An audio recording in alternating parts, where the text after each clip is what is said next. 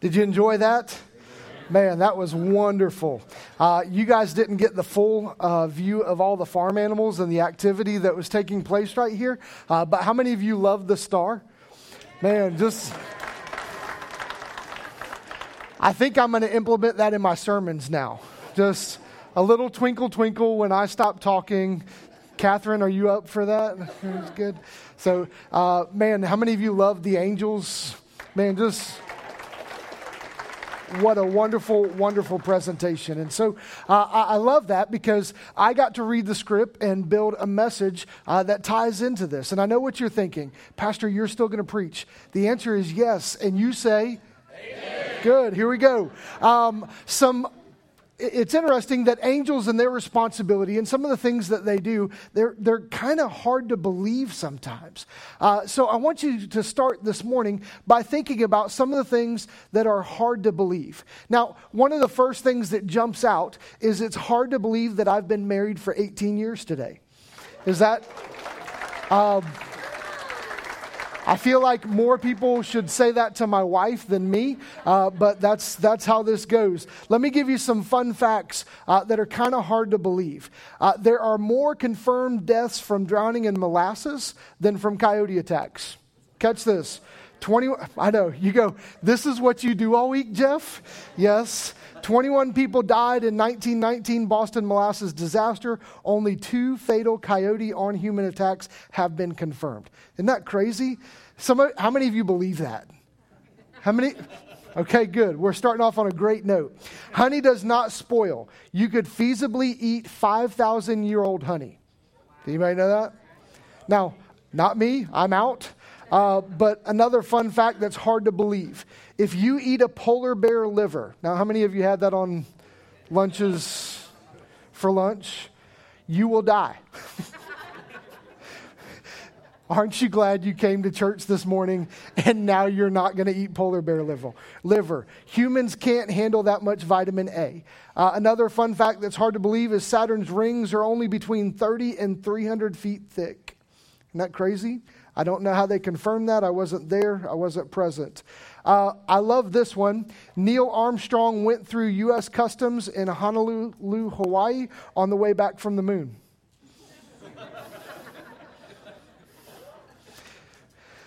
the world we live in. And this one, uh, I'm probably going to ruin Christmas with this one for a lot of you guys, uh, but the average chocolate bar contains eight insect parts. You're welcome. I just helped you start your New Year's diet a little bit early. Uh, but it's interesting because angels are a little bit hard for us to understand, hard for us to believe. But the reality is this they have a very clear message, a very clear picture, and a very clear responsibility of what they do. And so this morning, I want to take just a few minutes and talk through some of the things that angels do. The interesting thing about angels is that they help us believe the unbelievable. Now, it's interesting because when you see some of these scenarios that have unfolded before you, for some it's difficult for us to believe that Jesus was born of a virgin, that Jesus' birth did really take place. And we see this as a fable and not as a story of truth.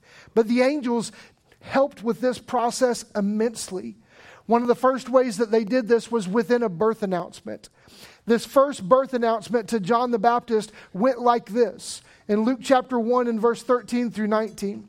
It says, But the angel said to him, Do not be afraid. Now, a fun understanding that most angels, their first words to somebody is, Do not be afraid.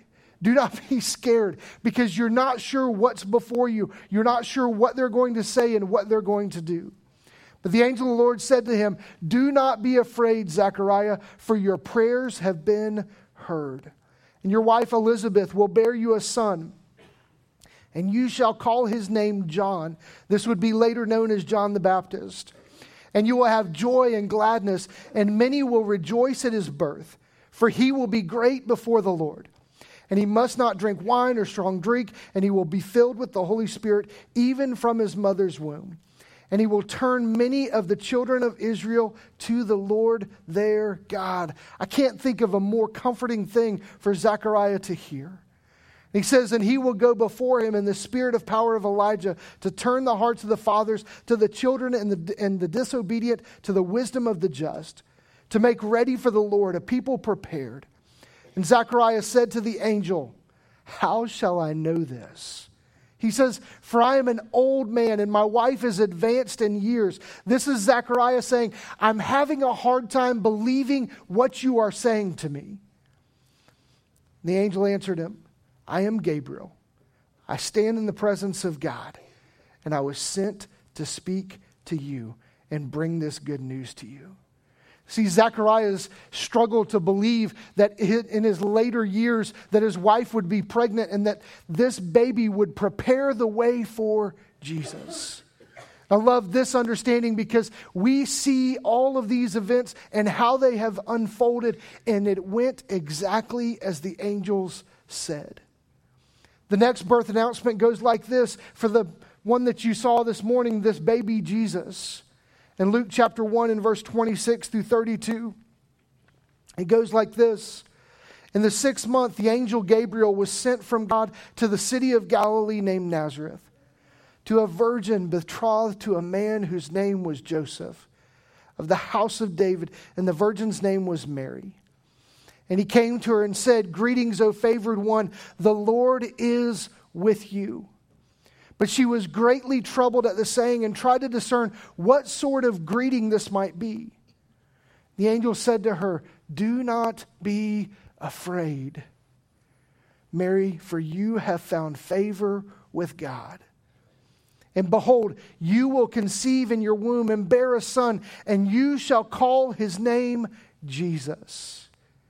He will be great and will be called the Son of the Most High and the Lord God will give to him the throne of his father David. Can you imagine being Mary in this position and understanding that she has never been with her husband and that she is with child?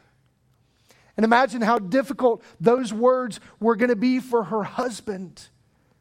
The angel later in Matthew chapter 1, verse 18 through 25, lays out that conversation.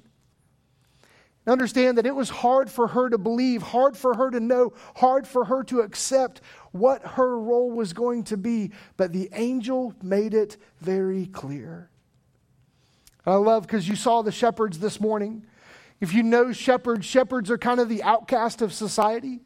They're the people that God would never go to first. They would be the last ones on that list saying, hey, go to the wealthy, go to the Jews, go to these people first, but don't go to these individuals.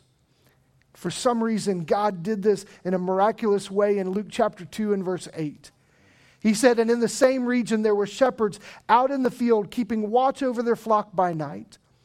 And an angel of the Lord appeared to them, and the glory of the Lord shone around them and they were filled, filled with great fear.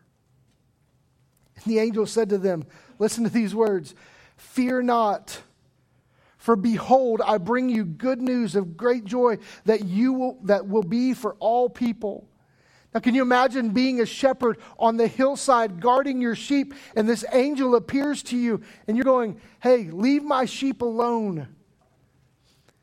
They're afraid. They're wanting to run away from this presence. And the angel tells it, I am going to bring good news. It says, For unto you, in verse 11, for unto you is born this day in the city of David a Savior, who is Christ the Lord. And this will be a sign for you. You will find a baby wrapped in swaddling cloths and lying in a manger. And suddenly there was with the angel a multitude of the heavenly host, praising God and saying, Glory to God in the highest, and on, e- on earth peace among those with whom he is pleased. When the angels went away from them into, into heaven, the shepherds said to one another, Let us go over to Bethlehem and see the thing that has happened, which the Lord has made known to us. Look, the shepherds would have a difficult time believing and understanding what was going to be unfolded in front of them. So I want to talk to you just for a minute this morning because you may be here because of a Christmas play. You may be here for the baptism that we're going to do. You may be here because you just saw a lot of cars and thought there was free food whatever the case, God has brought you into this place to hear this message. Jesus Christ came for you and for me. Amen. That message is so clear that his love for you was expressed in this son. There's a few lessons that we need to learn from these angels. Every angel in Scripture points us towards Christ. When we listen to the angels, when we listen to their message, it's always pointing towards a better understanding of who Christ is. They are making it easier for us to believe. And listen, as you saw these children put on this display, and listen, the boldness that it takes for them to come up here and do this, because sometimes you guys are scary to look at. Not so much for me, but for them. I've gotten used to you. But imagine their boldness in coming up and expressing the message that is near and dear to their heart. Angels give clear instructions to follow. I love that in every uh, depiction of the angels, whether it goes back to Isaiah or all the way through this, the angels are very clear on the message that God wants you to know.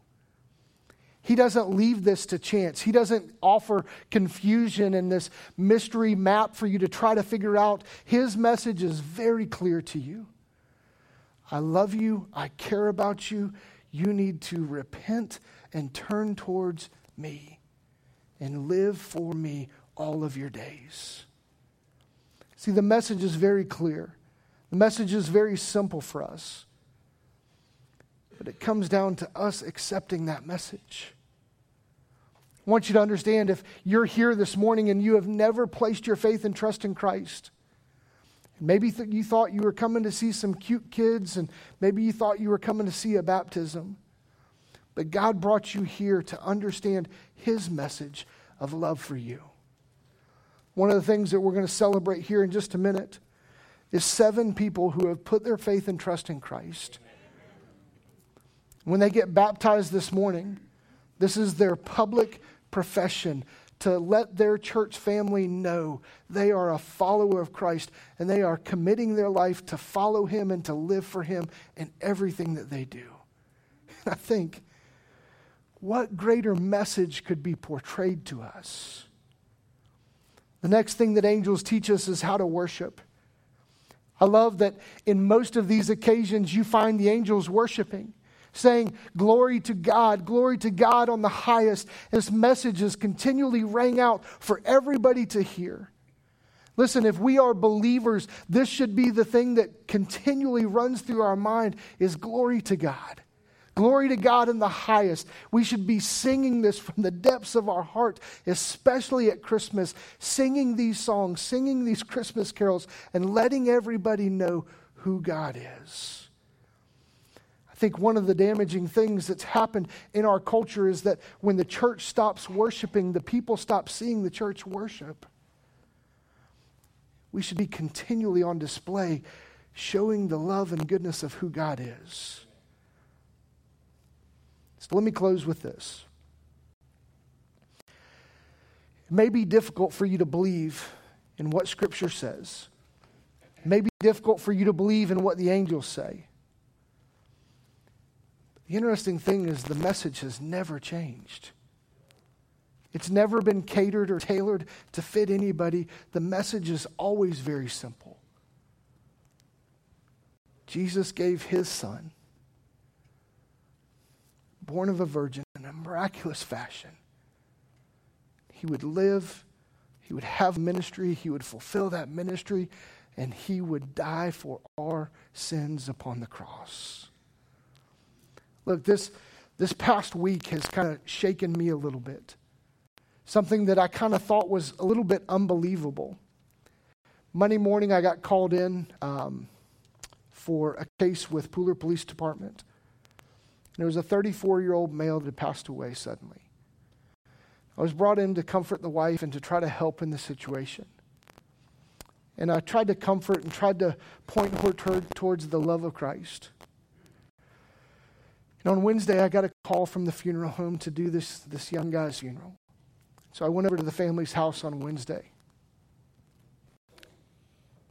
And as I walked in the door, the family welcomed me in, and as we began to talk, I was talking to the mother and the stepmother in law and all these folks, and come to find out that 30 plus years ago, this lady worked for my dad at a church in Calvary Baptist in Taylorville, Illinois.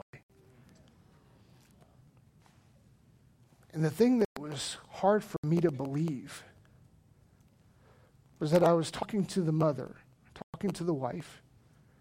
I told her, God's going to provide somebody to help you, to comfort you, and to get you through. Little did I know that how small the world was, that God would provide a guy like me and a guy like my dad years ago to comfort this family. It's almost unbelievable to think that I grew up in a town of 12,000 people. Most of those 12,000 have never left the city of Taylorville, Illinois. But yet, God, in a moment that was tough for her to deal with, brought somebody in her life to comfort her and encourage her. And I tell you this morning, I see that evidenced in many cases, in many scenarios, where God is a God of comfort. So let me close with this Matthew chapter 28, verse 5 and 6. The same angel that told of the birth of Jesus Christ was sitting on the tomb after Jesus was crucified. And when Mary Magdalene and the other Mary approached the tomb, I can almost see the angel kind of giddy, just waiting on them to get there, going, Come on, get here. I can't wait to tell you the message of what's taking place. See, they saw Jesus at his birth, and they saw Jesus at his death, and they saw Jesus at his resurrection. Matthew chapter 28 and verse 5 and 6, it says, But the angel said to the woman, Do not be afraid. I know that you came here expecting to see Jesus, expecting to be a tomb sealed up. He said, Do not be afraid, for I know that you seek Jesus who was crucified. And listen to his words. He is not here, for he has risen. And then he says, Come and see the place where the grave clothes are. He's not here. This morning, I tell you that the angels are telling you about the love of Christ, about what it would look like to place your faith and trust in Him, and that everything that He has said is true. Everything that He has continually pointed towards has been fulfilled. So maybe up to this point, it was a little bit difficult for you to genuinely believe. But hopefully, after a message like this, an understanding of what's been laid out before you, this beautiful picture of what the kids have done, let this morning be the time where you believe in Him. If everybody would bow their heads and close their eyes just for a second.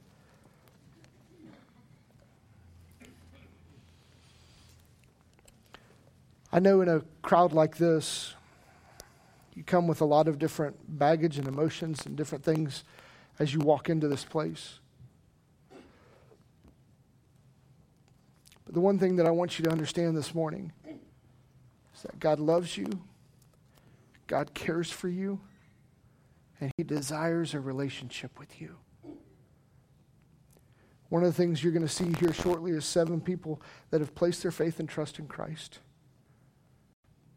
and are now going public, letting their church family know that they are a follower of Christ and that they are committing to live for Him.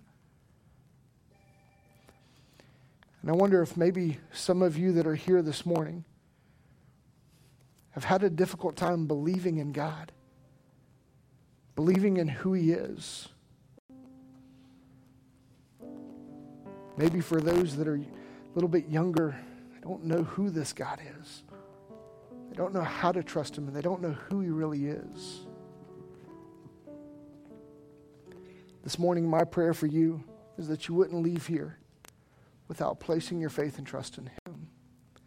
Romans chapter 10, verse 9 says that if thou shalt confess with thy mouth and believe in thine heart that God hath raised him from the dead, you will be saved. I love that passage of Scripture because it is inclusive of everyone, it's not limited to anybody. It takes you taking a step of placing your faith and trust in Him. Dear Father, I come to you humbled and thankful for uh, the message of the angels this morning. We're thankful that they gave clarity, that they gave understanding, Lord, that they continually pointed towards you. Father, may you be glorified in everything that's done this morning. In Christ's precious and holy name we pray. Amen. I'm going to ask you to stand and I'm going to offer this as an altar that this is a place where if you want to spend some time with the Lord and spend some time in prayer as our worship team sings this morning, this place is open to you.